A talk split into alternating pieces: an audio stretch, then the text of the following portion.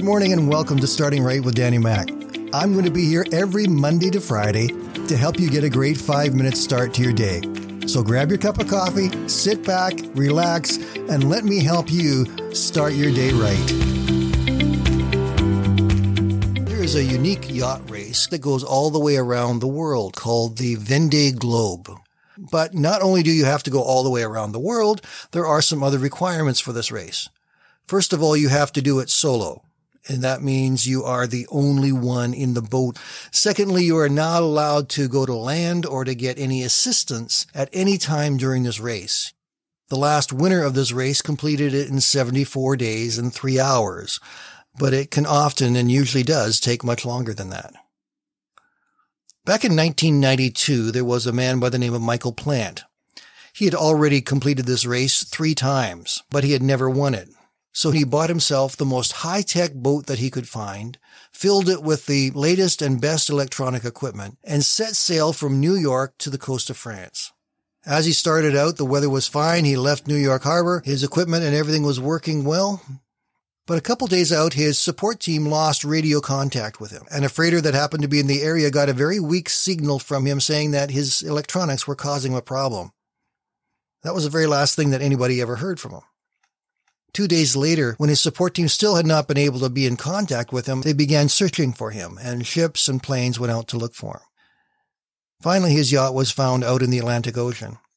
It was upside down, which was very odd because of the design of these sailing yachts, these racing yachts. On the bottom of a racing yacht, there's a large torpedo shaped lead ballast that sits at the very bottom of that keel. This is what enables the boat to stay upright regardless of the weather, regardless of the waves and the storms. But now the boat was upside down and this lead ballast was missing. Apparently something happened and that ballast fell off.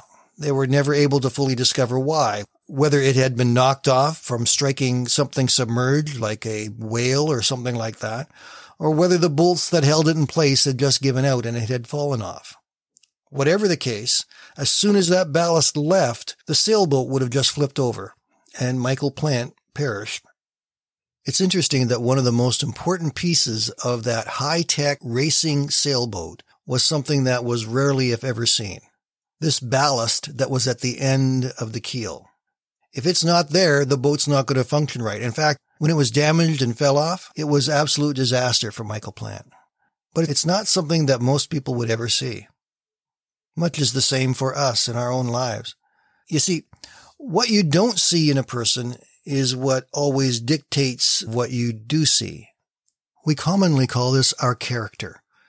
Our character is our beliefs on the inside of us that will dictate how we are on the outside of us, what people will see about us, how we will act and interact with the people around us.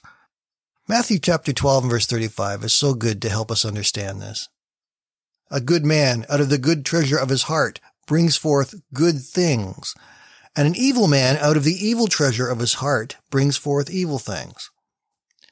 It's what you don't see. It's what's inside of us that people don't see that will dictate what we do and how we are and who we are.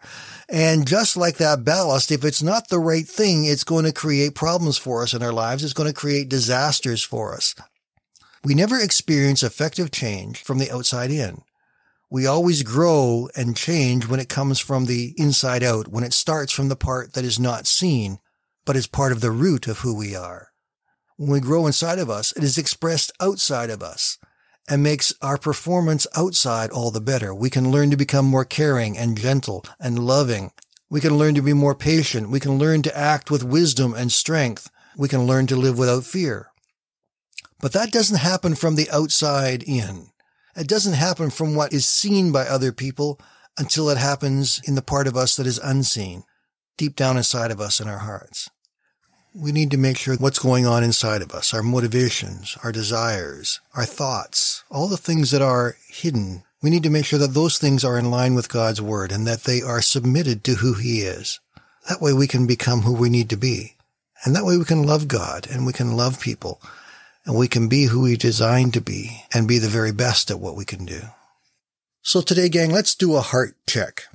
Let's look at how we are in the inside what we are putting into us and what is coming out of us. let's examine ourselves closely and know that when we live a life that loves God and loves people, we're bringing honor to Him and we're bringing joy to us and to the people around us. Have a great day, my friends. Know that God loves you. He's with you. Talk to you tomorrow.